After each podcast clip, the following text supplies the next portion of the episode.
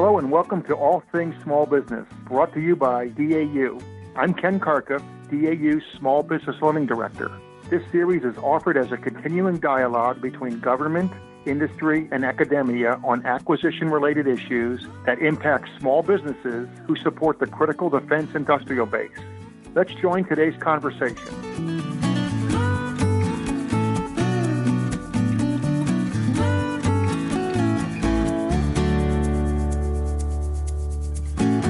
Welcome to All Things Small Business. I'm your host, Anthony Rotolo, and this is the show where acquisition and small business meet. We bring together business owners, contract experts, policymakers, and stakeholders, and we explore the issues facing small business and acquisition professionals as they work together to overcome challenges in a government and defense context.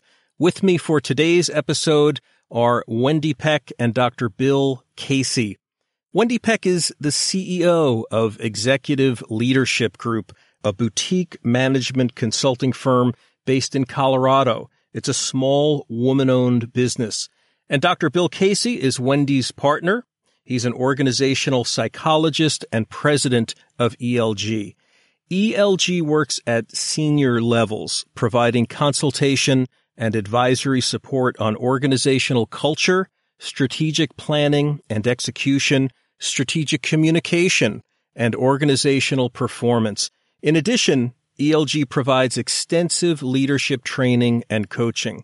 Their clients have included all branches of the armed services, NSA, U.S. Coast Guard, FEMA, the Georgia Tech Research Institute, and private sector clients have included the U.S. Naval Institute, Seagate, Molson Coors, ING, Microsoft, and many others. You can find out more about them at their website, which is elg.net. Wendy, Bill, welcome to All Things Small Business. Anthony, thank Hi. you so much for having us. We've uh, been tracking your work and your team's work for a while, and it's just stellar. We're honored to be here. We thank you for the invitation.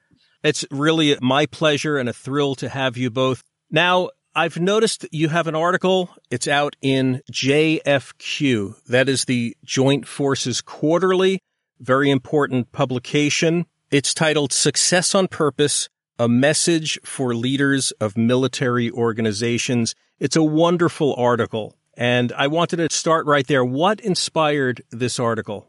Thanks, Anthony. Um, you know, Bill and I and our team were asked to join a very big assessment effort back in 2017 for the Air Force. The then Chief of the Air Force, uh, uh General Goldfein, uh, had launched an effort to uh, help what he called revitalize squadrons. His top priority for that. It was his top priority for his tenure. And what that was really all about was looking at across the Air Force at culture, you know, what was making the squadrons that were really doing well, you know, why were they doing so well? And the squadrons that weren't, why not? And how do we revitalize and lift up all squadrons to get the best out of the Air Force?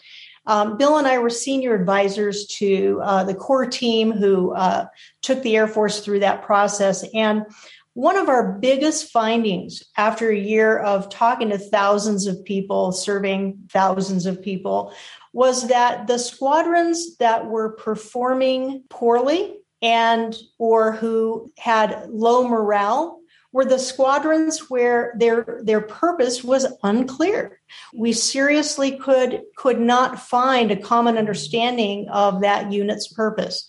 Now, I want to clarify it doesn't mean they couldn't articulate what they do for a living. They could review long task lists, but really understanding the true purpose of the unit and how it contributed to a bigger picture was lacking for the squadrons who were struggling. And so that became a real theme of our final report back to General Goldfein and worthy of calling it out in its own article. And along those lines, the first thing you talk about is that clear and meaningful purpose. Later in the article, you talk about the janitor or custodian at NASA, for example, who isn't mopping floors. He's helping to get a man on the moon, right? You have to have a vision and a connection to purpose. Am I tracking with you? I think, think we're totally in sync. you know what what happened as we started thinking about this is really there's really two components in, in, in, the literature that's pretty well reflected too. There's a vast literature on on this among academics and actually much of it's actually useful. The two aspects i'd like to talk about right now or we should talk about is, is clarity and meaningfulness because nothing can be meaningful if it's if it's not clear what we're talking about. And one time we were asked to help with it. There was this mega project for a large Fortune 50 manufacturing organization, and they had been spending money on their, their IT project, this huge IT project, for a couple of years without making much progress. And so we were asked to come in and take a look at it and see what could be done. And we said, so, okay, so uh, we talked to a number of people. said, so what is the point of this project? Oh, well, there's the, the requirements over there. There are, there are, you, you, can pick them up and read them on the way out. It's a huge stack of requirements. We said, no, no, we're not that smart. What we're looking for could be put on an index card. Can you say what the point of the project is? And uh, we really couldn't get an answer. So we said, can we talk to the steering committee? So we finally got on, on their calendar. They, they were reluctant. They're pretty busy, but we got on their calendar and uh, we said, can we get on the first 50? We're only going to take 15 minutes. Can we get, get 15 minutes on the front end?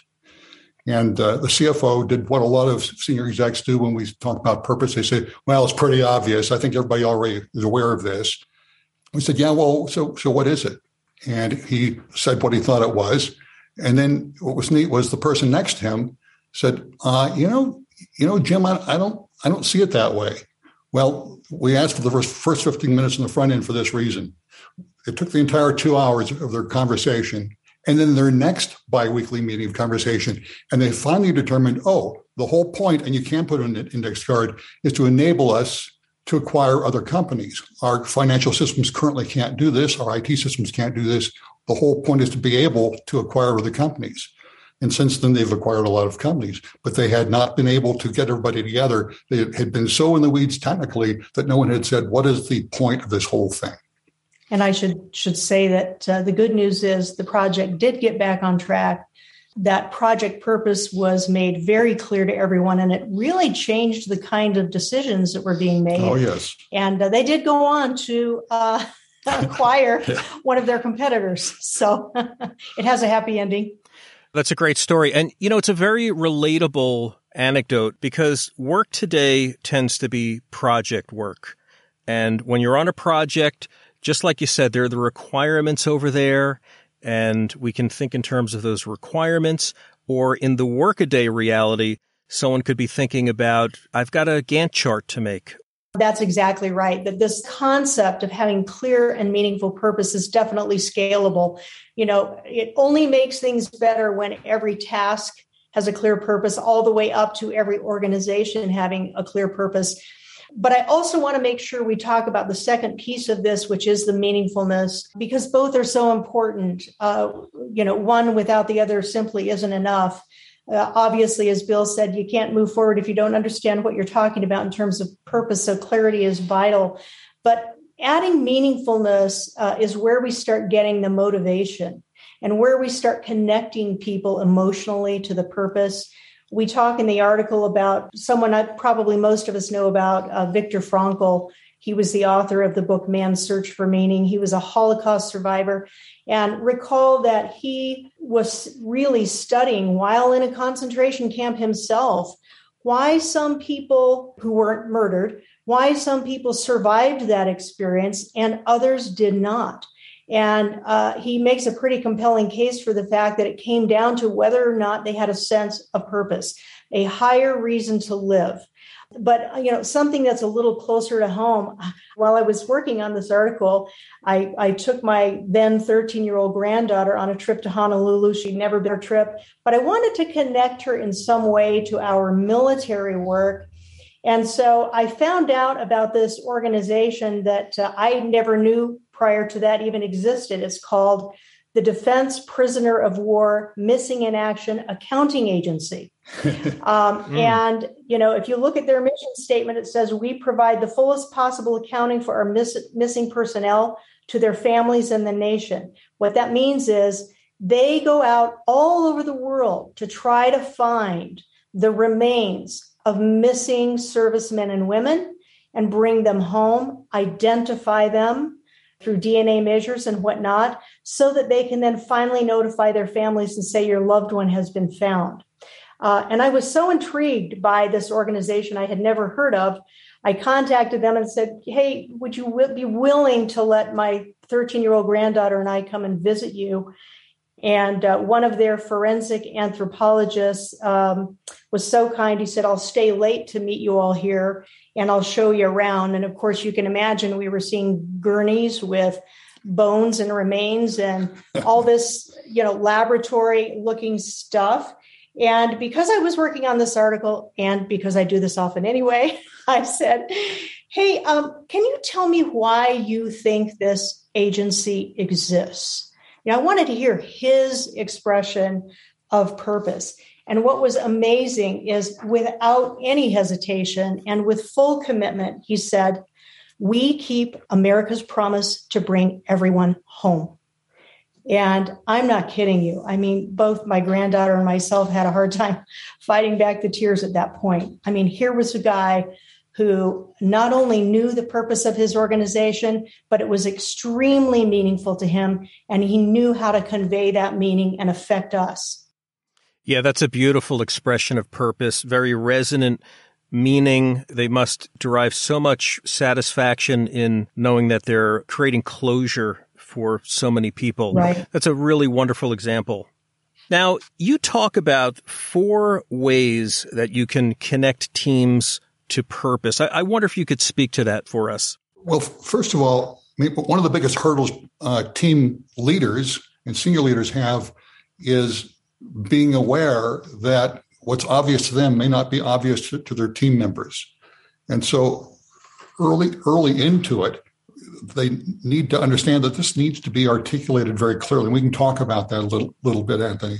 But the purpose of the team has to be perceived by the members as being meaningful. So if you were to say, well, we're going to make more money, that will not float many people's boats. Uh, it really needs to be something that the, that the team itself would see as being meaningful, as, as making the world a better place or meeting a great challenge or, or, or whatever. It's got to be it's got to be something that that could be something that they could get excited about. But then there's a there's a little there's a well there's a lot of little catches here. One little catch is if the entire team says, "Yeah, that's a great and noble purpose. We're glad to be part of it," but then there are team individuals who cannot identify their contribution to that. That's the leader's job is to make it really obvious. And so we all have heard this this story of the NASA janitor who's putting a man on the moon.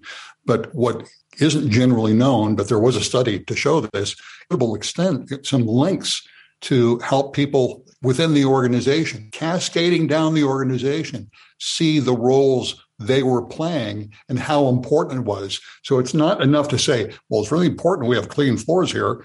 Um, he needs to see how clean floors contribute to putting it on the moon. And, and, he apparently did because there had been a lot of effort to help him see how his role was one of the enablers of that huge accomplishment. Um, so that, that's that's one thing. It's got to be very personal.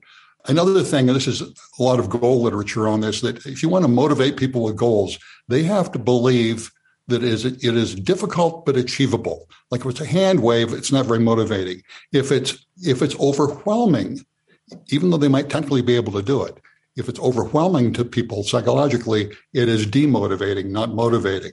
So they have to have a sense that, yeah, this is going to, this is going to be tough, but we're, we're going to do it and we're going to accomplish something great here.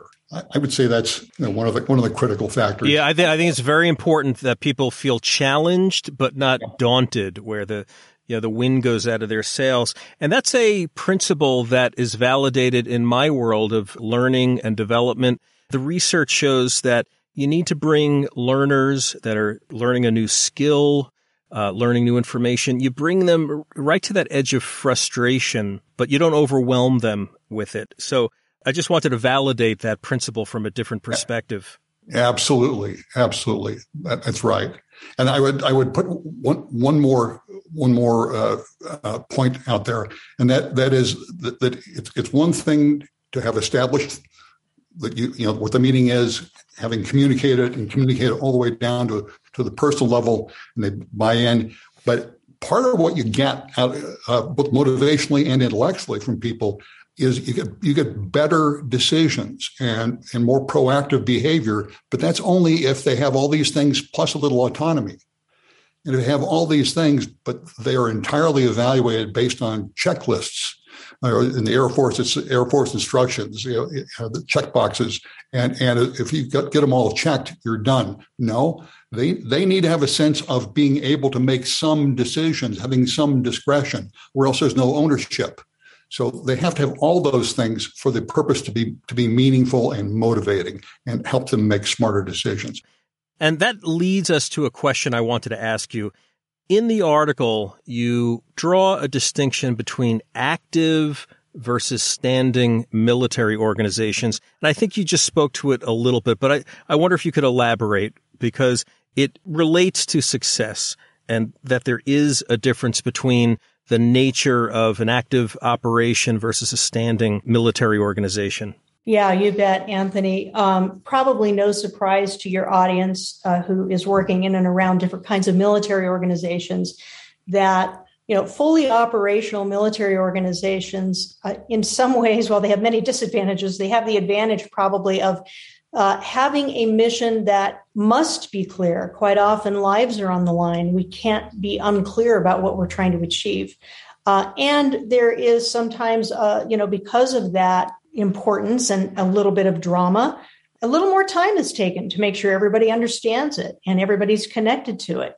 Uh, when you go to a standing organization, uh, think of many of the organizations in the Pentagon, or you know, our I'll I'll call it the business side of the military.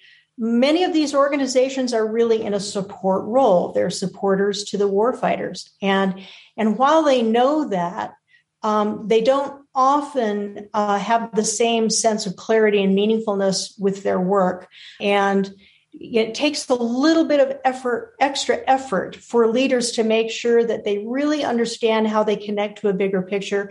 And quite often it starts with just understanding who's next in what we might call the value chain you know, very few organizations in the military are handing off a product or a service directly to a warfighter. They're handing it off to another organization, hands off to another organization that eventually makes its way to the warfighter. So it's really understanding who is your internal client and what is your purpose uh, in terms of delivering to them what they need. That is your success. Again, a very relatable remark for people like me working in organizations like Defense Acquisition University and, and that business side yes. of warfare. And it does take a little bit of extra effort and reminding oneself that in my case, we're trying to equip warfighters so that they have what they need at those vital moments. And we're trying to help acquisition business people make smarter decisions. Right. Yeah. In the workaday, like I was saying before, you can just think your job is about getting this spreadsheet filled in, you know, this particular Wednesday, but that's not really the ultimate vision. Right, right. This is sort of taking us, in, and if this is off track, let me know. But one of the things we find is that when people start saying, well, so what are we going to do here? Or, or, or what are we going to measure here?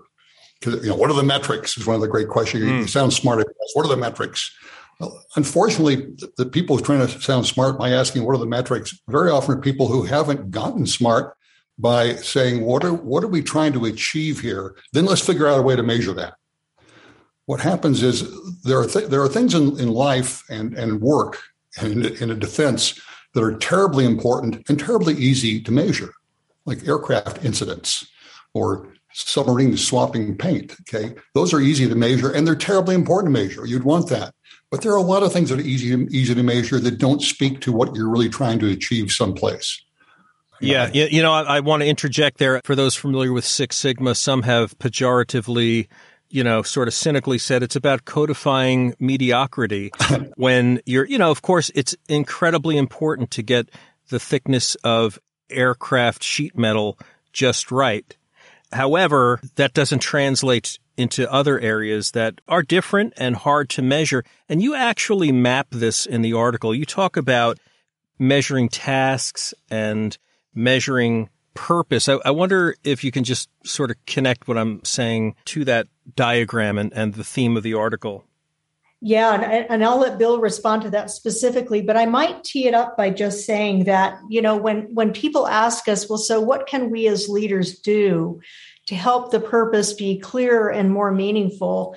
You know, what one of the, there are a few things we would say, but one is to make sure that whatever you're measuring is linked to purpose. It's one of the ways you lock down purpose and, and make sure nobody's questioning what's important in the organization. And well, I think you just said the media's thing there, but I'll finish it up here. So I guess I'd ask your audience to imagine a diagram where you know a two by two matrix. Of course, we're consultants, so we have two by two matrices.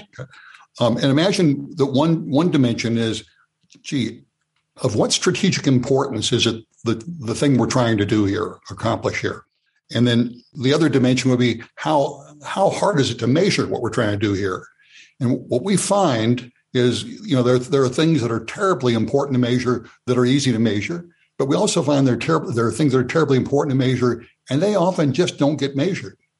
In fact, when we, we were asked to, to help uh, with squadron vitality, one of the first things our, our little Air Force team did is we started defining what do we mean by vitality. Because if we're, if we're here to help the, the chief uh, achieve vitality, then we need to know what that is. So that was one of the first things we did, and, and that's uh, that's in a different article. But it's worth taking the time. I think that one of the biggest hurdles that uh, people have is th- is thinking it's going to be easy, and they find out that it's not, or they think it's easy and they start they stop with a simple answer, and it turns out to be a, a harder answer if it's if it's simple and not simplistic. And Anthony, you know, we we end up being asked to do a lot of different kinds of assessments uh, related to human performance, and it's a common finding that organizations are trying to measure too many things, and that the and many of the things they're trying to measure don't really matter in the context of purpose and that they aren't placing enough emphasis on measuring whether or not the outcomes they were aiming for were achieved. Let's pick on a training organization that's near and dear to your heart. Yes. Um, you know, you you know as well as we do that classic for for you know in the training world is to you know give students a a survey at the end of class. Great idea, but that will not tell us if they were able they left the class able to do something better than when they and it doesn't tell us whether or not those skills actually show up on the job very few organizations spend the effort to find out the real ROI on the training they're paying for. Um, but I've used that as an example because we can all relate to it. The near and easy measure are the happy glad you know surveys at the end of class we call the them harder, smile sheets yeah yep, smile, smile sheets. sheets. we call them exactly. those two we call them those too yeah uh, but you know the the real question is hey if we're here to instill some skills and capabilities did we do that and how would we know well you know you'd have to go see what's going on out there on the job yeah, yeah exactly. Uh, yeah, and you're alluding to Kirkpatrick's levels yep. of uh, yes. uh, training yes. evaluation.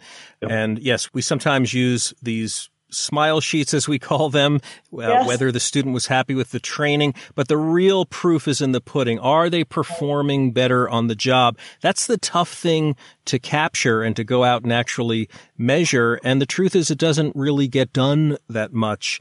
Um, right. Um, there and, and a lot of modern learning research and interest is in how to finally do that and how to insert training into the workflow where we can see performance gains. So that's a great example. And I just want to piggyback on that overall concept of measuring.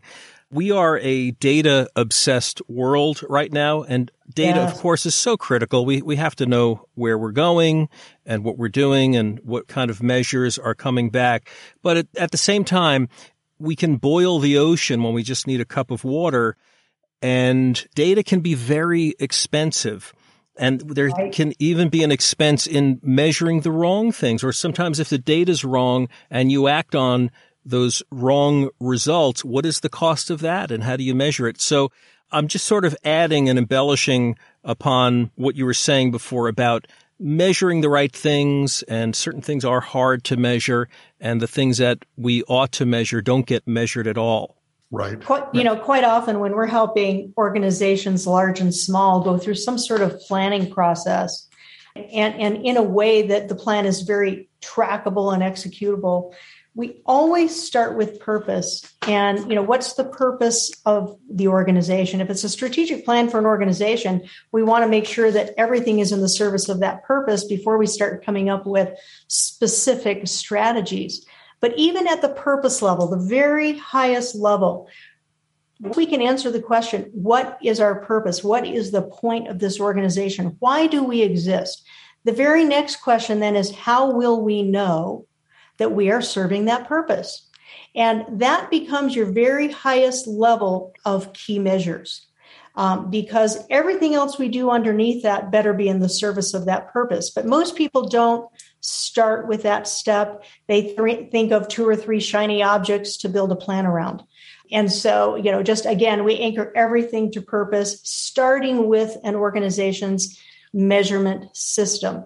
And if at the very top of things you're measuring are things that tell you you're serving your purpose, then as you flow that down and connect your strategies to that, you're far less likely to end up with too many unnecessary measures. I, I want to second that.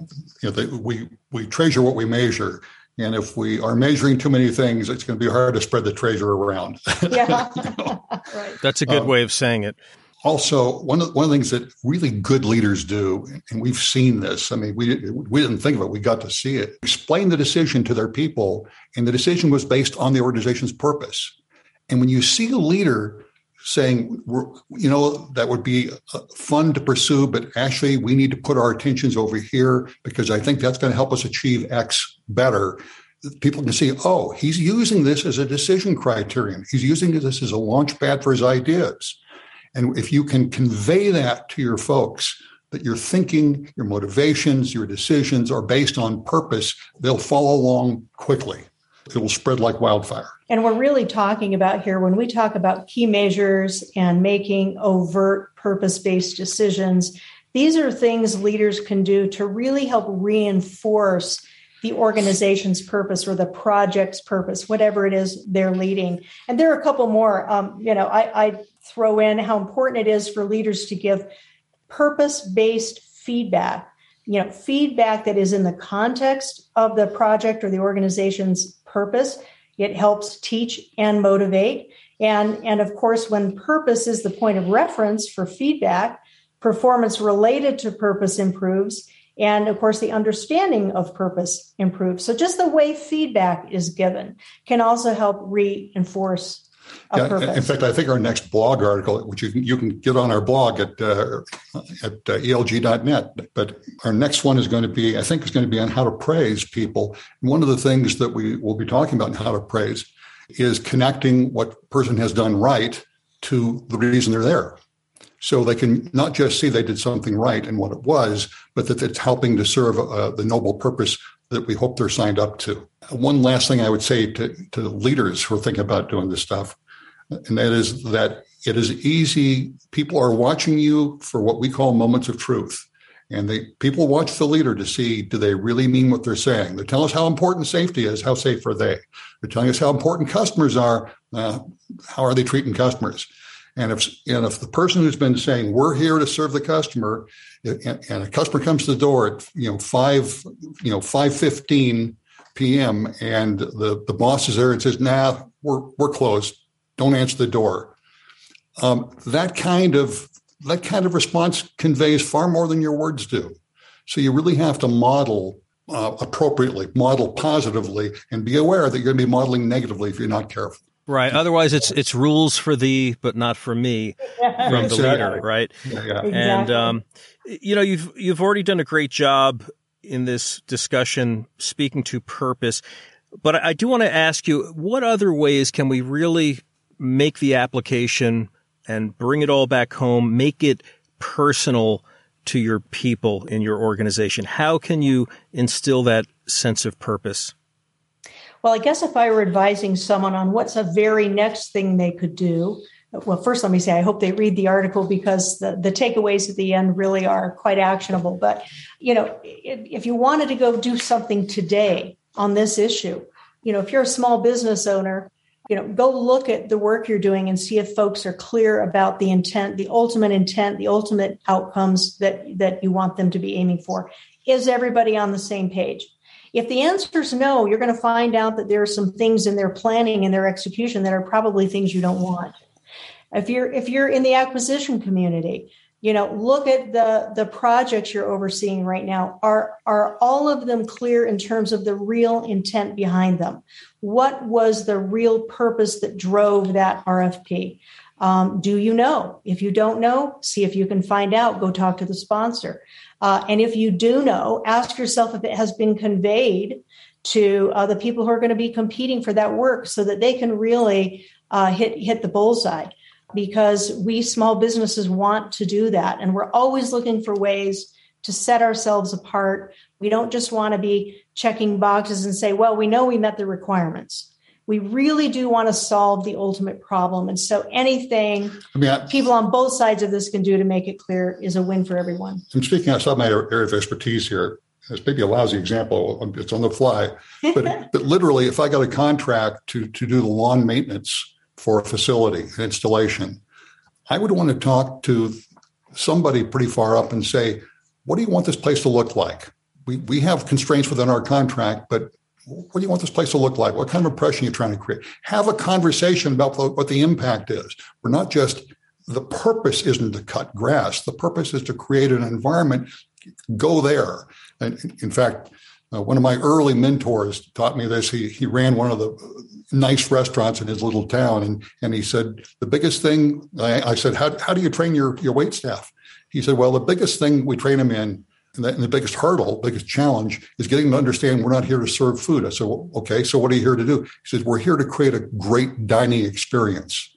He said, when people who work for me get that, they do a lot of the right things. When they don't get that, it's it's a very different experience. That's what leaders can do is to help link people and I think it traces to, um, we talk a lot about brand and branding, and often it's misunderstood, but really uh, that amounts to it's every day in every way. It's everything from that manicured lawn. Yeah. If you're trying to project a certain type of personality as a company to everyone having proper email signatures on their emails to how people answer the phone or if it's like a restaurant, how people create an experience, how they leave the other person feeling when they've had contact with your organization, all so important. So no, I'm completely tracking with you. And as we close out, I just want to um, touch on a, a quote. It's in the article. It's by Dan Pink from the book Drive. He says the most deeply motivated people, not to mention those who are most productive and satisfied, hitch their desires to a cause larger than themselves. And I, I think that's part of the essence of this whole conversation. And I'm just so grateful to you both, Wendy and Bill, for joining me today. My guests have been Wendy Peck, CEO of Executive Leadership Group, and Bill Casey, her partner and president of ELG. You'll find it at elg.net.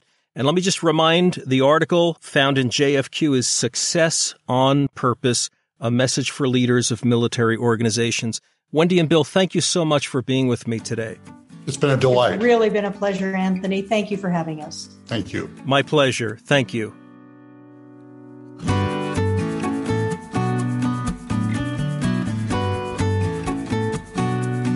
This is Ken Karkuff once more. I want to thank our guests for participating in today's conversation.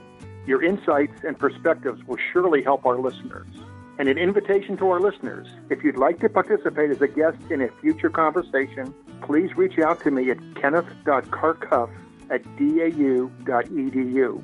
Till next time, stay engaged and collaborate across your networks. Everyone's talents and skills are needed within the defense industrial base as we fulfill the national defense strategy together.